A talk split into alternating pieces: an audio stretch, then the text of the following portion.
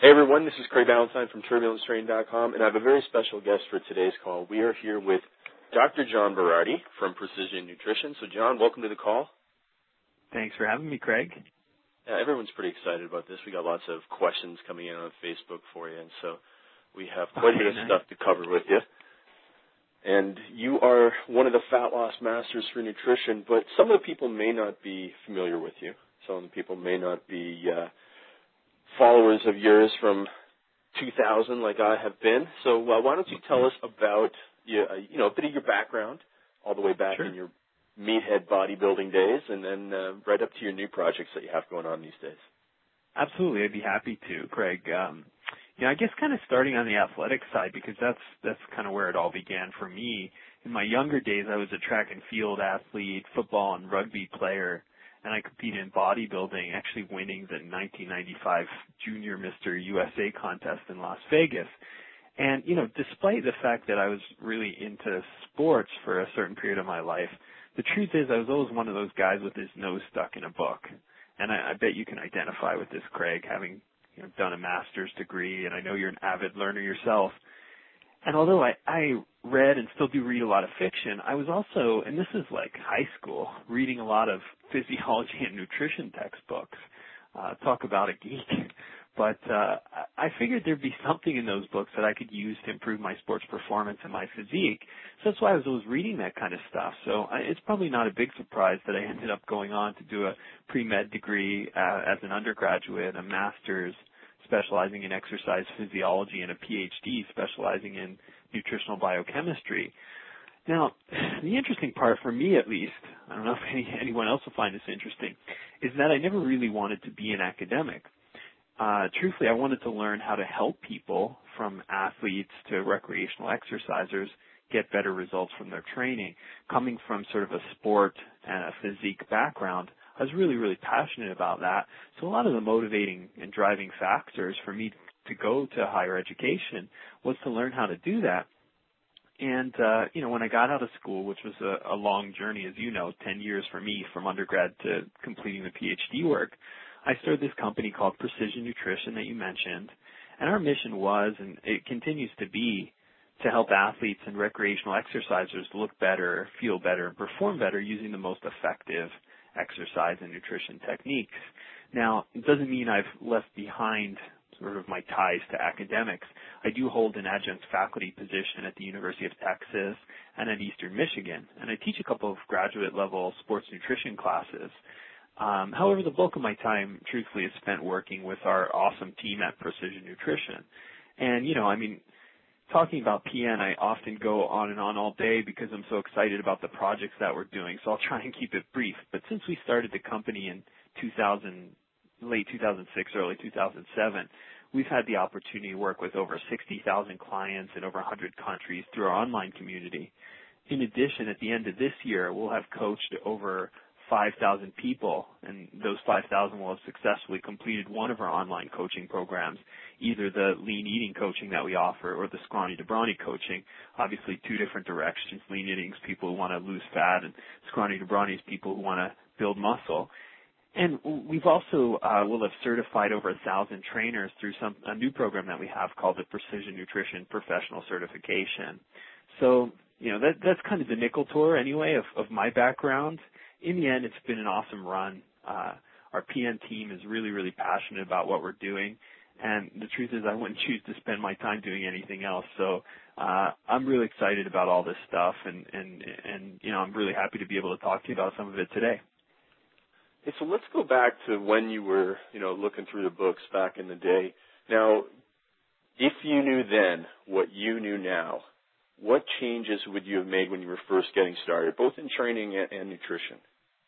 Hmm, it's, that's a, that's a great question, and um, you know it's it's actually a really really I think difficult one to answer because I, I usually try not to go back into the past and, and think about rewriting history because I'm really happy where I ended up. Now that's not to say my entire process was smooth and linear. It certainly wasn't, and there were lots of times where I was working you know really hard in the in the gym and if you will at the kitchen table uh, and not seeing results but I'm not quite sure I'd, I'd actually change any of it uh, because a lot of those periods of sort of stagnation and periods of success taught me a lot about what works, about what doesn't work. So I guess you know my answer, or part of my answer, is that um, you know I, I really like the fact that there was a lot of trial and error involved. Uh, it taught me a lot about myself that I that I'll be able to continue to use for the rest of my life.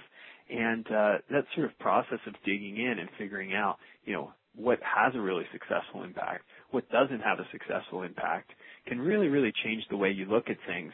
So, I mean, in terms of uh, the process, I personally wouldn't want to change anything. However, I have learned a lot of stuff that can shortcut some of the the things and, and get through some of those plateaus a little bit more quickly. And um, you know, I know that some of that's going to come out through the call today from some nutrition things to some exercise things. Um, so, you know, hopefully we can keep digging into those right now.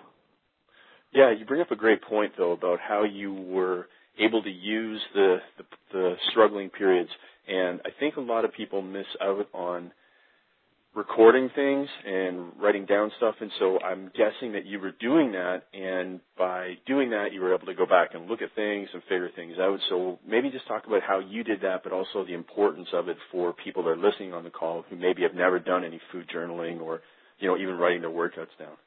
Yeah, that's that's pretty insightful actually, Craig. Because the truth is, from when I when I really started uh, training in earnest, uh, I actually kept records now, nowadays, I mean, at, at the time, the truth is, when I first started, I didn't even have a personal computer, so I wasn't uh, using a lot of the technology that people have access to now.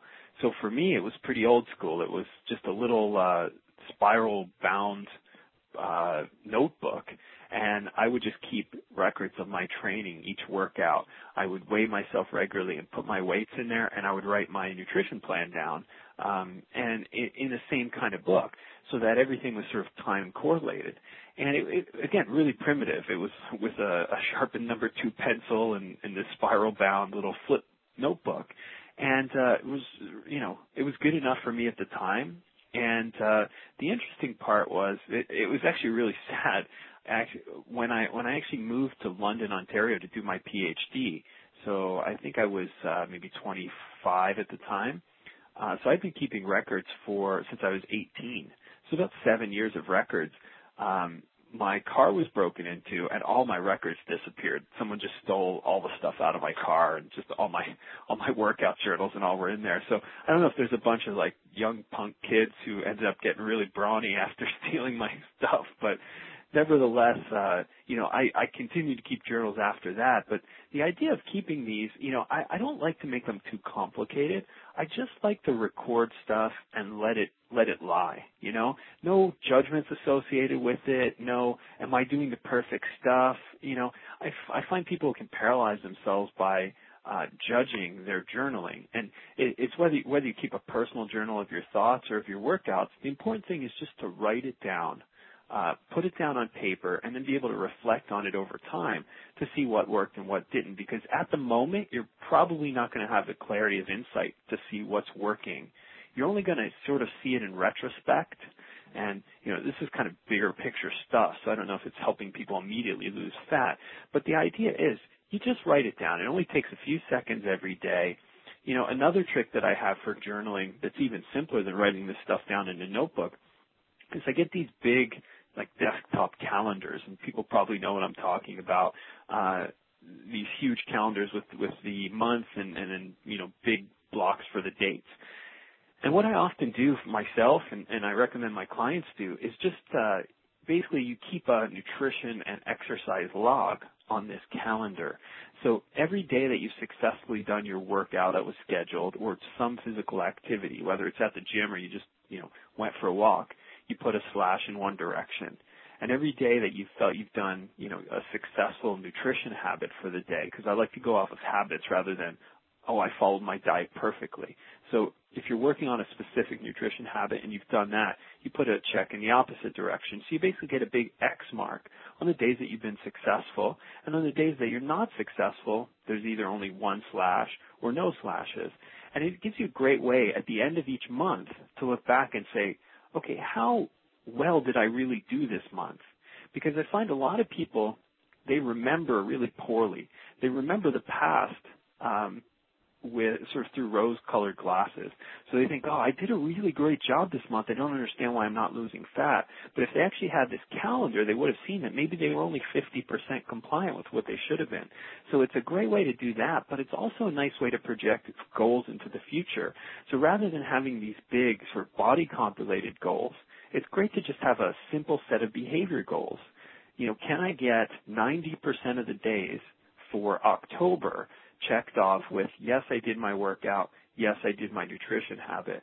And you'd be surprised how often accomplishing that type of goal leads to physique progress. It seems very simple, uh, and I know oftentimes people want to dig for deeper physiological changes, but this type of stuff works very, very well. It's very, very easy to record, and uh, people are often underestimated with how powerful it is. Very nice. And so that kind of leads us into the next question I have for you, which is starting off simple for our beginner listeners. And we do have quite a few of them coming in through, uh, you know, through Facebook and through our turbulence training reports and everything. So what are some of the simplest yet most effective changes that they could make for fat loss? You know, someone who's really new to this stuff and, and what are the best ways, you know, once we've gone through that, follow-up question, a lot of people are always asking, what is the best way to determine how many calories they need? Mm-hmm. Yeah, good, definitely good questions, Craig. And with our coaching program, we actually use a series of questionnaires and assessments to determine what level a client's at when they come to see us. And there are generally three levels that most clients fall into. Level one, these are the clients or the people who are completely new to eating well. So in simple terms, a level one client would be the type of person to ask, like, what's a protein or what foods have protein in them. Um, for a level two client, these are the people who demonstrate some understanding of good nutrition, yet need guidance, planning, and direction. So a level two client might say, I eat pretty healthy, but I, I still have trouble sometimes losing weight. And then the level three clients, these are the people who eat the right foods in the right amounts at the right times, but they're trying to achieve higher level goals like physique or athletic competition, something like that. And so to sort of put a tagline to the level three client, this is the person that says, hey, here's my nutritional spreadsheet, take a look. So you can see that when you have these three types of mentalities, these three types of experience sets, each level is going to require a different approach. Uh, if a level one client says, what's a protein? We certainly can't give them the, the level of detail in, in our coaching that we can when someone says, here's my nutritional spreadsheet. What do I need to change? So back to your original question, Craig, with level one clients, we basically use a, a one habit at a time approach. Uh, because people who are completely new to eating well tend to get completely overwhelmed with the exercise and nutrition changes that they think they have to make. And then these are the same people that end up getting overwhelmed and quitting early on. Or they try to adopt 20 different habits at once and they burn out after a couple of months wondering what the heck happened. So uh, with our coaching, we choose a habit that'll create the biggest physiological change with what I call the lowest psychological resistance. And it's an important combination. What can have a big physical impact that will still be able to, to be done psychologically by the person. So in lean eating coaching, for example, our first habit is to take one gram of fish oil per percent body fat. So when people are new to the program, that's the first thing they start. We do that up to about 30 grams. So if someone's 20% body fat, they take 20 grams of fish oil a day. If they're 30%, they take 30 grams a day. And we also have them throw a multivitamin in there each day. So habit number one is fish oil, you know, one gram per percent body fat, and then a multivitamin. And we have people do this as their first habit because it's really, really effective for starters, physiologically, it kickstarts body fat losses, increases metabolism, but there's all these other tangential benefits. It can improve skin quality. It helps people feel more satiated each meal. And there's also some new research showing that it impacts motivation centers in the brain. So people may be more motivated to follow their plan and exercise and do the further follow-up nutrition habits when they're taking fish oil at this dose. Uh, so you know, there's this great physiological side, but on the psychological side, it's actually a habit that's pretty easy to do, and it fosters habit building and positive momentum. And these are all great things when starting a fat loss program. So that's the first thing that I recommend people do when they come into our coaching, for example. And you can see there's a physiological and a psychological perspective. And then every two weeks from there, we add another habit. The second habit in our program, for example, is eating your most carb dense meals after exercise. So this is another really effective one physiologically and psychologically. By eating our carb heavy foods like pastas, r- bread, rice, stuff like that, after exercise only, we're, we're obviously going to do something physiologically. We're going to better control overall calorie intake. We're going to use the carbs when they're less likely to convert to body fat, and we're going to create a menu that's rich in proteins, veggies, and good fats during the non-exercise periods. So this one simple habit helps us realign our entire diet and start thinking about each meal a little differently. But we're also doing something psychologically. We're creating a trigger habit. So you've got to earn those pastas, rices, and breads by exercising first. So if you don't do exercise, you're sticking with the lower density carbs like legumes and veggies and filling your plate with them and, you know, lean proteins and things like that. But if you do exercise, you earn these other foods. So these are the two habits that we start our level one clients off with. And you can see there's more to it than just the physiology. We're actually doing things that, again, can lead to the biggest physiological impact right away while offering the lowest psychological resistance. Now, to the other part of your question, Craig, we actually don't count calories with our level one clients. I, I do think calorie control is important, but I don't think you need to count calories to control them. In fact, we only start counting calories with high level twos or level three type clients. Very cool. Very cool. Hey, there's one question I, I wanted to ask you. You mentioned when you were talking about your record keeping, how it was very old school. So have you guys gone uh, very high tech, and do you guys have a precision nutrition iPhone application or anything cool like that? Well, we don't uh, we don't have an iPhone app or anything like that. But what we do with our with our coaching in particular, uh, with our lean eating and our scrawny to brawny coaching, is that we actually created a, a web interface, if you will, and that sounds all fancy, but it's basically a web page that people log into every day and essentially do the old school things with a few high tech bells and whistles. So, for example, in our coaching program, every day you log in, you're presented with a workout for the day, and so it's it's uh, sort of like uh, you can print off a PDF with the, the exercises and the set and rep scheme and stuff like that. But there's also videos, so you can actually either download them to your iPhone or just watch them online, instructing you on how to do each exercise, so that when you get to the gym, you know what you're doing. Uh, also, there's a, an, um, a lesson of the day.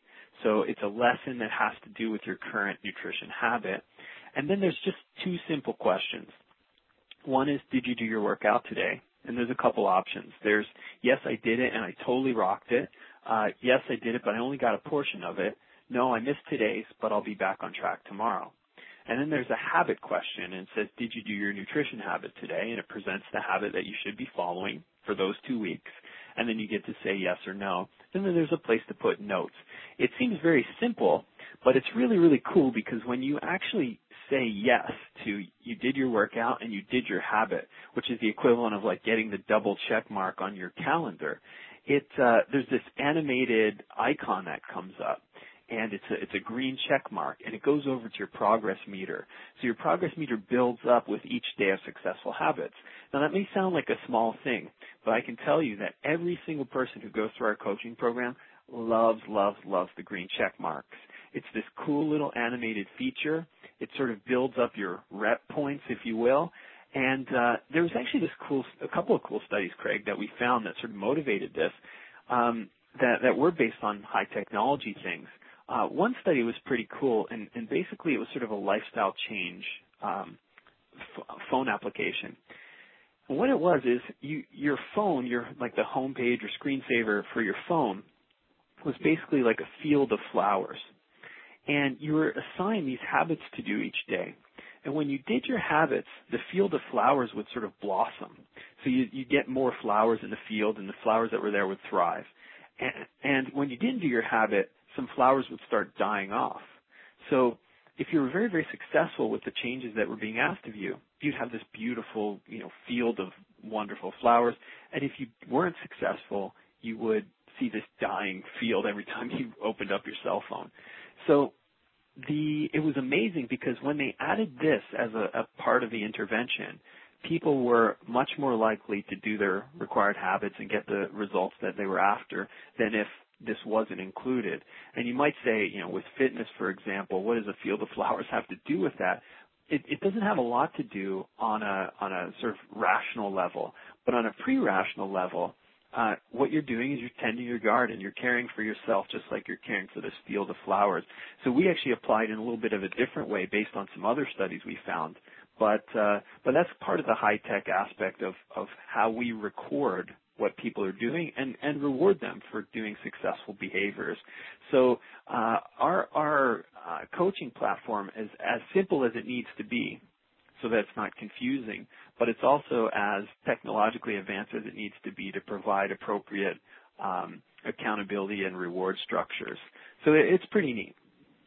Very nice. I like that a lot. Now we've uh, we've covered a lot for the beginners. Have we pretty much covered all the essentials that everyone should be eating on a daily basis, or, or do we need to go over that a little bit more? Because you've really put in some great stuff about the habits there. Yeah, well, what uh, what you know, in response to that question, essentials. You know, I, I almost have to nod my head to the journalist Michael Pollan here. And uh, for those who are familiar with his stuff, or, and even for those who aren't, uh, you know, his his summary of good eating is eat food, mostly plants, not too much. And uh, I, I think it's a great summary. I have some criticism of it, but you know, in essence, if every day you want to eat or if every day you do eat a high percentage of your food as unprocessed stuff, uh, the more real food, the better. That's a perfect start. So what should people be eating on a daily basis? More real unprocessed food uh, and less boxed up, processed, you know, altered foods. Uh, the next part of the, the statement, mostly plants, you want to eat a lot of plant foods. So veggies galore with every meal, including breakfast, including snacks. Now, in our coaching programs, we shoot for five one cup servings a day. So that becomes one of the nutrition habits that people have to follow. And, you know, although this mostly plants thing's starting to sound like vegetarianism, it's it's not at all. It's just that we shouldn't make it an either or thing, veggies or meat. Instead, I think our plate should be heaping with veggies. And if we do eat meat, it's sitting on a veggie loaded plate. And then the last part, the not too much part, that's a great concept too, where you're eating enough to be satisfied, but not full. And that's very, very difficult for people because they don't know what hunger feels like, really, and they're not comfortable with hunger. That's why sometimes I like the idea of intermittent fasting, uh, just once in a while to learn what hunger feels like and to realize that you're, you're not going to blow apart if you have a day without food. But in our coaching programs, the way we use it is we use this concept called Hara Hachi Bu, which roughly translates to uh, eat until you're about 80% full and then stop. And so it, it takes a while for people to understand these signals. You know, by saying don't eat too much, it does, it's not really clear. It's too ambiguous. So we like this concept of eating until you're about 80% full, and we teach people what that feels like, and then they learn how, how much to eat. So if you follow those three things, you eat food, mostly plants, not too much. That's sort of the baseline of uh, what people should be doing every single day, but you know, also including exercising regularly. And I think if you do, the, if you can really master those things, it's a great recipe for health and body comp for sure. But I guess the one the one criticism I have is that while these concepts sound easy, if you're not in the habit of doing them, they can be incredibly nuanced and complex. That's why everyone likes to quote Michael Pollan stuff uh, because they make for great drop quotes and sound bites. But it's also why very few people actually eat this way uh, because change doesn't happen with vague directives. Uh, people only change when the new habits there to build are unambiguous and have a high degree of and they have a high degree of confidence that they can actually follow them. So you know, I always think of the, let's let's say you're a, a new client and the first day of your fat loss program, your trainer says, "Okay, we're going to get ripped." And there are only four things you have to do. From now on, you need to exercise every day, eat nothing processed, eat mostly plants, and eat only until you're 80% full. Now, if you were to ask that person after this edict or directive was handed down, how confident they were that they could do this every single day on a scale of 1 to 10, um, I'm imagining it's they're not going to give you a 10. So they have to exercise every day, eat nothing processed, mostly plants, only till 80% full. How confident are you you can do it on day one of a fat loss program? Probably not very confident. And the problem is, if you're not saying 9 or 10 on the confidence scale, it's not really going to happen. So although the advice is great, it's just not going to work unless you're confident you can do it. So that's why we use clear, unambiguous habits. It's why we ask our clients to do only one thing at a time. It's why we say, for the next two weeks, you're going to eat this amount of fish oil. And then the two weeks after that, you're going to do this with your carbohydrates. And it's why we make sure they're confident they can do it before we actually assign it to them. And to be honest, I think it's one of the reasons why we have the highest fat loss success rate in the industry for this type of coaching. Um, and not only for short-term fat loss, but for fat loss maintenance over time. So a year later, people have maintained the fat loss that they've seen on our program, and usually those those rates are, are super high. So, you know, I think again, sort of, you can see the theme. I keep coming back to sort of change philosophy and change theory, because I think that's how this whole thing works. I mean, I spent a lot of my life learning about the physiological side, about the cells and the biochemistry, and I'm, it's pretty clear that I know what I'm talking about there. But uh, the part where uh, I think I was disappointed by by my learning in school. Uh, this is, you know, sometimes I joke that for coaching, my PhD was actually a waste of time. Um, is that you never learn how to coach. You never learn how people actually change. You never learn how real human beings work when you study the physiology all the time. So, you know, that's that's where uh, you know making a physiological recommendation has to come hand in hand with a great approach for laying that out to someone and coaching them through the process. Very nice. I like that a lot. Now, um, one of your coaches is a vegetarian, right? Yeah, yeah. Ryan Ryan Andrews actually, he's a, a vegan, plant-based eater type of guy. Yep. And then, did you go through? Uh, did you try a vegetarian diet for a while? And and what did you learn that that you uh, learned for yourself, and what you liked and disliked, and anything that may have uh, you know altered your programming for some of your clients. Yeah, absolutely. The the my little experiment was a great one, and and Craig, I'd like to give a little backstory on this because uh, it's kind of a, funny a funny story that that sort of got me into this. So one day I was at the gym with one of my meat loving friends and he's a guy from New Jersey and he's a great guy, but he's not unlike some of the guys on the Jersey Shore show to be honest and uh and we were approached by a fairly skinny guy who's new to the gym and so this guy he comes up and he told me that he loved my work and you know he's read our our articles on precisionnutrition.com and he's wondering if I could help him build muscle. And the only caveat was that he's a vegan so he doesn't eat any animal products whatsoever. And his question was how can vegans build muscle? So of course my sarcastic New Jersey friend quips by eating meat. And uh so we all had a laugh at that. But you know, at the same time, I, I went away from that interaction. I spent a lot of time thinking about whether or not, you know, vegans could pack on a substantial amount of muscle mass without eating any animal protein. And uh, so in the end, I ended up helping the guy. But I also ended up doing a 30 day vegan experiment of my own. So I planned out this 5,000 calorie nutrition plan. I planned out a hypertrophy training plan, and I and I just was going to have at it. And uh, so I kept really detailed records, and I documented everything on the website with uh, with articles and blog posts. And at the end, I ended up gaining about seven total pounds in 30 days, and 4.9 pounds of it, uh, according to the calculations, were lean body mass, and 2.1 pounds were, were fat mass. So in the end, it, it ended up being a pretty successful body comp change experiment in terms of ma- lean mass gained, and I think it, it surprised a lot of people. And like I say, I documented the whole thing with body comp measures and pictures of my scale when I stepped on it and photos. And uh, it motivated uh, us to even to the point of adding a plant-based diet guide to our precision nutrition system. But uh, you know, to your question, I actually learned a lot of really great stuff during the 30 days. And so, you know, as an omnivore, there were, there were a couple things in particular. I learned um, that people who do vegan diets properly they tend to find really interesting ways of eating more fruits, veggies, nuts, and seeds. And I found that some of the best cookbooks out there, uh, at least for preparing veggies, are put out by vegans. And it's probably because they don't have a choice. That's all they eat basically. So they have to make it taste good and, and they have to make it interesting. So that was really cool and I've taken a lot of great recipes with me.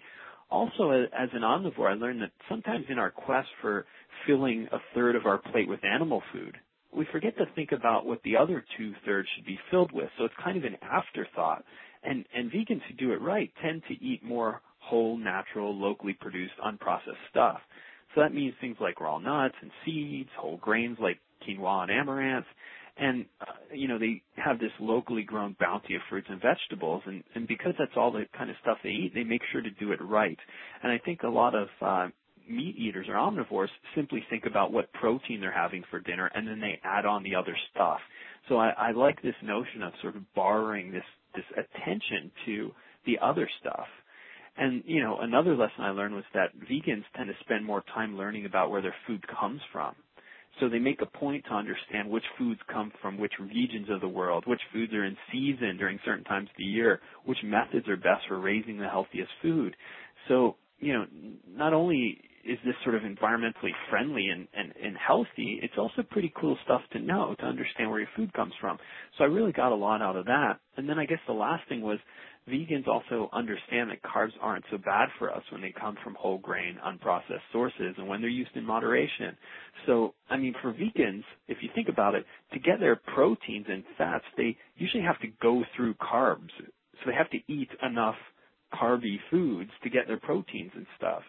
So they've learned which carbs to eat and how much they can tolerate, and that's a great lesson for meat-obsessed carbophobes. Uh, I think some of us can can get away with more carbs, even if the pastas and the rices have failed us in the past. And the key to doing that is to go for the real grains, the unprocessed stuff. So, I mean, for me, it was great. This, the, the whole experiment was great. I did have some issues, um, you know, especially with the high volume of food. One problem that I had was that high volume of grains and, and legumes and stuff like that caused some really, really bad stomach bloating and discomfort and stuff like that. And I've since learned that I'm lectin intolerant and, and uh, maybe some of the listeners don't know what lectin is, but it's just a nutrient that's present in things like grains and legumes that if you're intolerant to it, it can be like lactose intolerance, causes a lot of gas, a lot of bloating and stuff like that. So that wasn't fun. Uh, I think there were days when I'd wake up in the morning and my waist girth was 32 inches around, and by the end of the day it was 42 inches around. So wow. I, it, I mean, it, it it was pretty awesome to like do like the hey look at my pregnant belly kind of photograph, but uh man that was pretty uncomfortable. So that you were wearing was, track pants one. all the time then, I guess.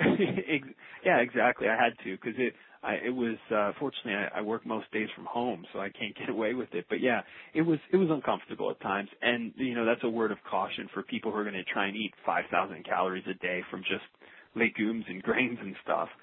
And uh, you know the other thing, I don't want to skew this too much because the minute that my my uh, vegan diet was over, I went and ate a big steak. Uh, so I'm not sort of preaching that vegans are flawless examples of great nutrition. I think there's a lot of stuff that vegans can learn from meat eaters too. And I, again, I've published an article on this as well over at the PN website. And uh, the whole experiment spawned four or five different articles. So for those people interested in going a little deeper, they should go check them out for sure. They can just go to precisionnutrition.com and then there's a search button. Yeah, absolutely. Yeah, we have a search engine on the right hand side, so if they type in vegan or vegetarian or whatever, they'll find all the articles. Yeah, okay. Last question on that is just how did you get up to 5,000 calories? Because it, it is quite difficult to eat that volume of food because when you eat those foods, it suppresses your appetite naturally with all the fiber in it. Yeah, absolutely. Um, I, uh, you know, coming from sort of a bodybuilding background and, and, you know, having eaten as much as seven, eight thousand calories in the past, five thousand calories isn't that big of a deal for me. Um, so it wasn't actually that difficult, really. For the first two weeks in particular, it was actually awesome because I, I was always eating so much food. And that's the one thing, I mean, coming from bodybuilding and eating that much in the past, ever since I stopped training as much, and stop being so concerned with being 230 pounds ripped. Um, I uh, you always kind of feel like you're never eating till you're full. So you always feel like, oh man, I could eat double or triple what I'm actually eating now. So for the first little bit of my my my plan, it felt great because I was just eating 5,000 calories and I felt I felt full and I felt like I was eating a lot of great food. Uh, by the end though, with all the bloating and stuff, it, it, it definitely became a problem and it, it was definitely something I wouldn't have stuck with. I would have made some serious changes, uh, the next time through. But yeah, I mean, I, I just ate about six times a day.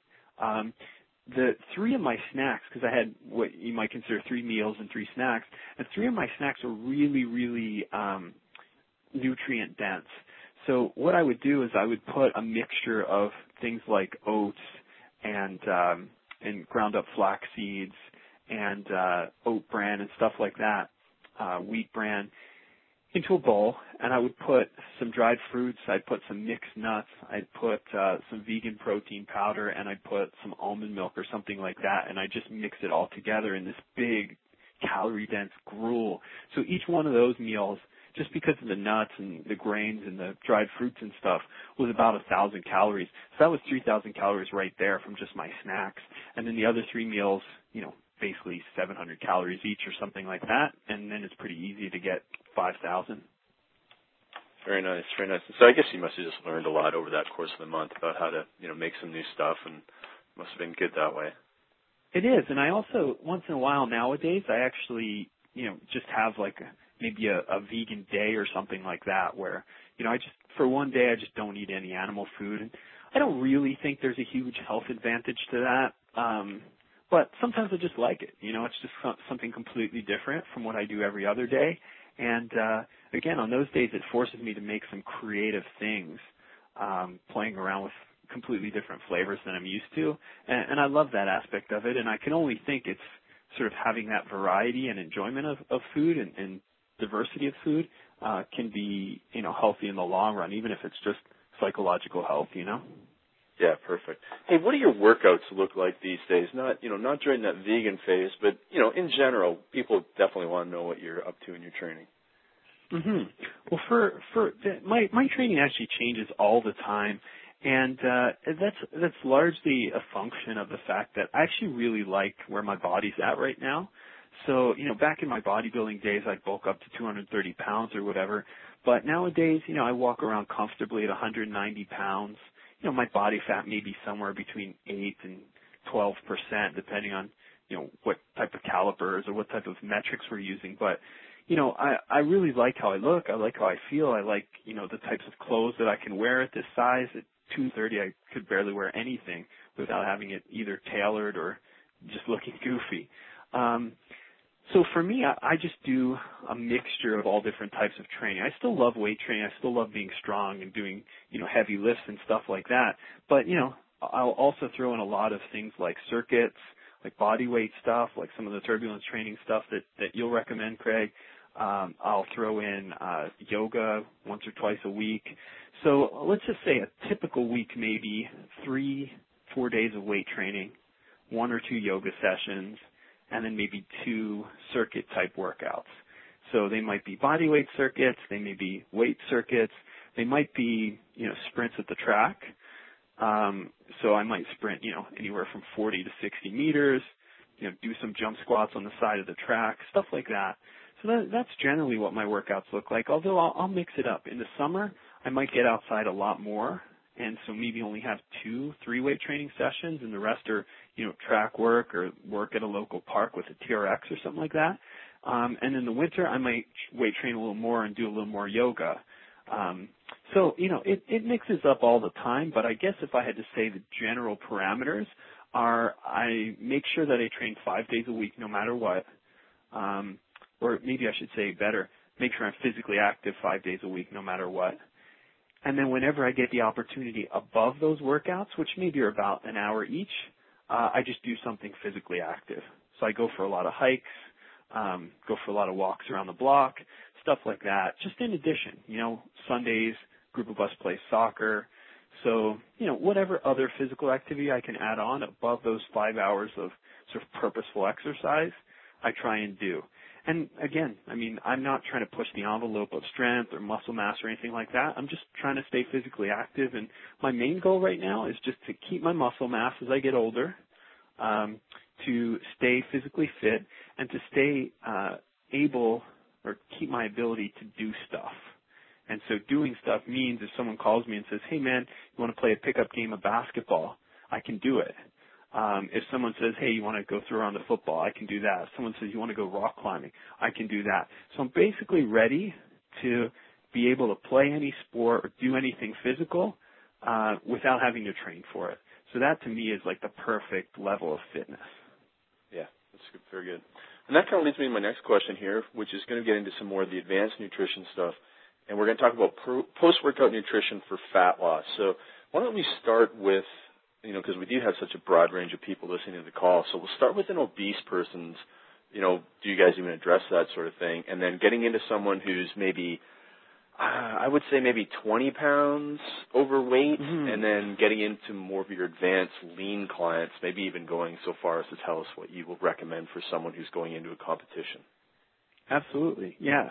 So I mean, when I think of the idea of sort of post-workout nutrition for fat loss, you know, if it's a question, the answer is maybe.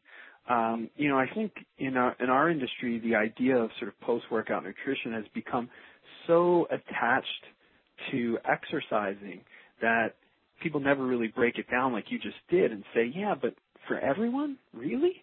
And in my opinion, if someone's training really hard, let's say with weights, and is looking for a muscle building adaptation, sure. You know, you go with a fast digesting protein carb drink maybe a two to one ratio. And rather than drinking it after a training, I actually like to drink it during training. And this not only helps, could, could not only help boost performance during the workout, because you're providing the carbohydrates and stuff like that, it'll ensure that those nutrients are available for repair and recovery as quickly as possible after. So if, like I say, if someone's training really hard with weights and is looking for this adaptation, then yeah, I think it's a great thing, and I think you should drink it during. Uh, let's say someone is on the opposite end of the spectrum; they're an endurance athlete, so they're doing, you know, hard interval workouts or something like that. Again, for an adaptation, they want their muscles to be able to perform better the next day than they did today, uh, for a very competitive reason. Then, absolutely, again, workout nutrition. I like it during. Uh, however, if someone's just exercising for a little fat loss, I think they can skip the post-workout drink altogether um, if they're not actually trying to force a big adaptation, grow muscles, change the way that their uh, muscle fibers perform under endurance conditions, then just eat a healthy whole food meal instead. And you know, they'd use the same rules as we talked about earlier. Eat whole food, mostly plants, not too much. And uh and then I think they're going to do fine. So I don't necessarily think a post-workout drink would impede fat loss you know, whether it's whether you drink it during or after. But I definitely think it's probably not necessary if you're not actually looking for an adaptation, because that's what these drinks do. I mean, they've sort of become marketed as magical, mystical potions that do everything, but really what they do is they replenish muscle glycogen and they uh, stimulate protein synthesis. So protein synthesis means we're building up new proteins in the body, and glycogen means that we have a completely topped off muscle energy gas tank, if you will, uh, for high performance the next time we get to the gym or to the track or whatever. So, I mean, you know, I, I like to keep it as simple as that. If you're really trying to push the envelope and you're really, really trying to perform and grow and all that kind of stuff, then yeah, these drinks are great. Uh, I think you can do them during. Uh, if you're not, if it's just a little fat loss you're after, just a little recreational activity, um, then I don't think you need to mess with them at all. I think you just need to eat whole food, mostly plants, not too much, sort of a thing. Perfect, and that goes, you know, for someone who's 16 weeks out of a of a bigger competition or bodybuilding competition. Do you get a little bit different then? Yeah, absolutely. That's when that's when we use uh, use some of these workout nutrition concepts that are a little more advanced. So, I mean, it kind of depends on the person, really, but I, there's you can fork it off in just a few ways. You know, the first way is if someone's sort of getting ready for a competition, and the first phase they they're actually still building. Uh, then then we use a carb protein type of thing, two to one. Uh, usually I like to say 15 grams of protein and 30 grams of carbs per hour trained, and that works for you know physique athletes as well as uh, for endurance athletes. Um, and then uh, after the workout, they might duplicate the same thing, 15, 30 for a physique type athlete.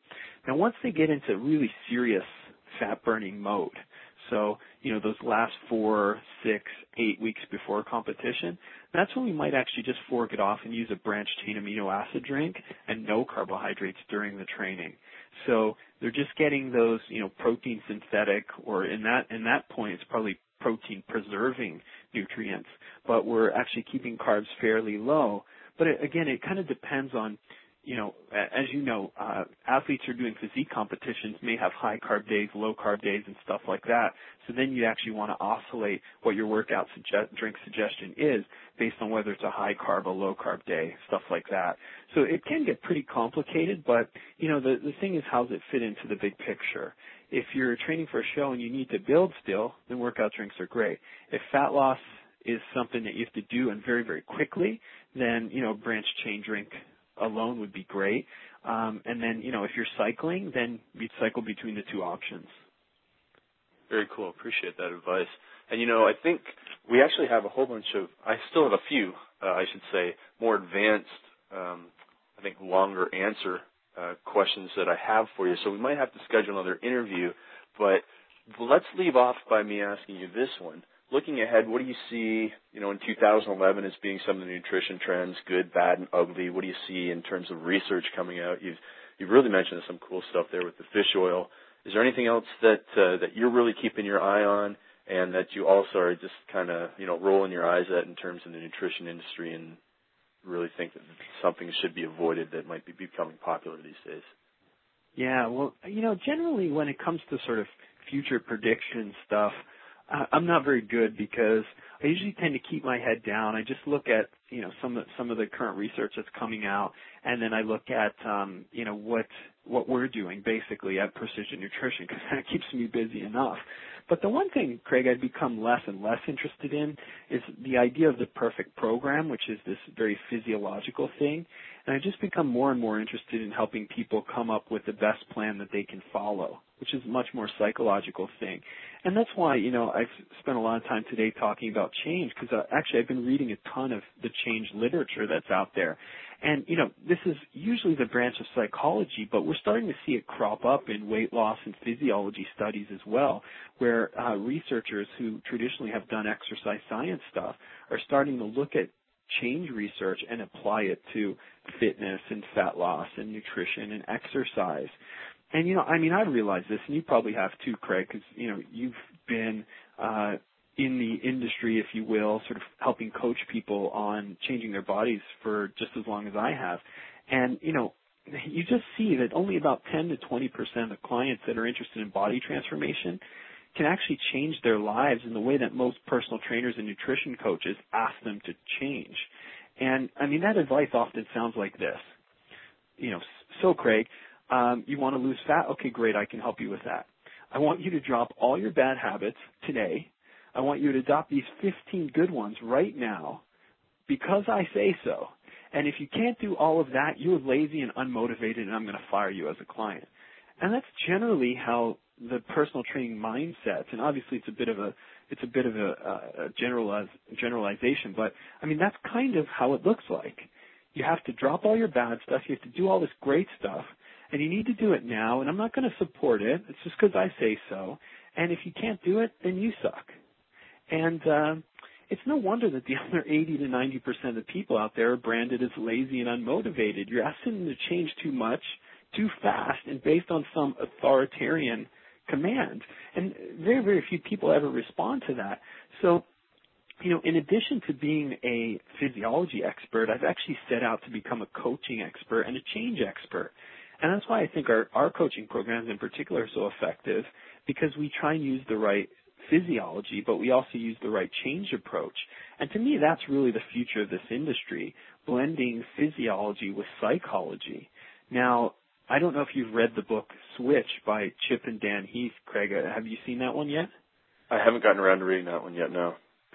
Uh, it's one of the best books I think anyone in our field, especially involved in coaching, can can read, and and you know I highly highly recommend it. And it's a great introduction into this concept. And for those fitness pros that are actually listening, and people who are personal trainers or strength coaches, I highly recommend they also check out our certification program because this is where we teach these strategies in depth in a way that applies directly to the fitness industry to help clients get better results. So our cert actually is broken down into two pieces. The first half is all the physiology, and the second half is the coaching approach. So it's how to do both sides of the coin. And again, that's why I, that's where I think this industry is actually going. It's where a lot of the research is going. It's definitely where we're going if no one else is. And uh, and so that's that's what I'm pretty passionate about lately. It's sort of blending the two, this physiology plus change approach, because that's really how this whole process works. And like I said, that's what I was a little disappointed in my PhD work with. It was all just the physiology. So when I got out and I started, you know, looking to help people and help as many people as I could in all sorts of different contexts, I wasn't completely prepared. And uh, because I, I never learned that these are there's like a human attached to the the biochemical reactions, and that's uh, a really interesting. It's a tough thing for people to learn uh, when they get into this field, but once they actually learn to master this, you know, those clients that they thought were lazy and unmotivated, they start to realize have unlimited potential. They can be the perfect client. There's just a process that you have to go through with them. So that's what I'm pretty excited about, and I think that's where our industry is definitely headed. Yeah, you just realized that there was a human that wasn't 21 years old, starving, and ready to do anything for $200 in research, uh, you know, payment for exactly being a subject. Yeah, that's exactly it. Um, you did say a really important word. Uh, the word was support, and so I imagine you have an incredible support group for your PN clients with your your forum that is open available to everyone, right? Yeah, that's it. I mean, we've had uh, we have over seventy thousand uh, members of our online community, which is the forum area. You know, we've got a, a bunch of uh, individuals that are part of our PN team who are basically paid to to answer questions on the forum and offer that type of support. And uh, you know, going back to this sort of change idea, that's actually one element integral to this whole change process. And you know, again, people who pick up Switch can can check it out. And it's in it they call it they call the concept the rally the herd. And and the idea is that without the appropriate support, uh, achieving really lofty goals and, and making changes in your life is very difficult. And there's actually a research group who's looked at this, and you know they came out with some pretty jarring headlines about two years ago that obesity was contagious, and you probably read those, Craig. And uh, the idea is that your social circle determines basically what your norms will be. So they found that you know not only were people who hung out together more likely to uh, gain body fat if if the majority of their group was gaining body fat, even family and friends who lived across the country or in a different country were three times more likely to become obese if their social network is also becoming obese. Now, the unfortunate part is, for me, I've always been, I don't know if, if it's lucky or if I just tried to seek this out on my own, but uh, I've always felt like I've been lucky enough to be surrounded by positive social support examples. But I also have come to learn that not everyone has that. So that was part of the mission of what we were trying to do by opening up our community, also by offering the type of coaching that we're offering. It's putting people together so that instead of obesity becoming contagious, fitness and leanness becomes contagious in the same way. And that's the good news about this research. Just because bad things are contagious, that doesn't mean there's a doomsday prophecy coming. Good things are equally contagious. And I love that idea. Yeah, that's great stuff, man. I really appreciate all the information that you gave us. We really went down a different track, and, I, and I'm kind of glad that we did with this the support and psychology and stuff like that. And so, what do you say to having another call maybe sometime soon, the next couple months, where we go over some more of the physiology we didn't we didn't cover? We want to cover that carb cycling question, but then also gives me some time to uh, get into some of the change and motivation and support um, research, and I'll come back at you with some questions on that. That'd be great. That'd be awesome, man. I'd be really grateful to do that. And you know, hopefully, if if uh, your listeners like this call and ask for more, we can we can do it. Awesome. Well, I really appreciate that, and and I guess the first first step for people to uh, get more involved with precision nutrition is simply go to precisionnutrition.com. And is there anything you want to direct them to there? No, I mean they can sort of choose their own adventure when they get there. And actually, on the home page, there's uh, a bunch of free courses. So there's a free course for men, there's one for women, there's one for athletes, and there's one for fitness professionals. So right on the homepage, once they get to precisionnutrition.com, they can choose their own adventure and and uh, start to, I guess, for people who are new to what we do, learn what we're up to, and for those who aren't new, dig in a little deeper.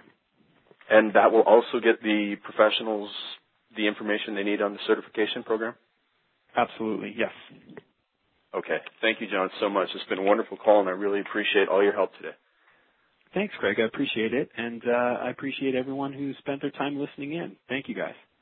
All right. Thanks, everyone. This is Craig Ballantyne from TurbulenceTraining.com with John Berardi from PrecisionNutrition.com, part one of our interview, and we'll be back sometime soon with part two. Bye-bye, everyone.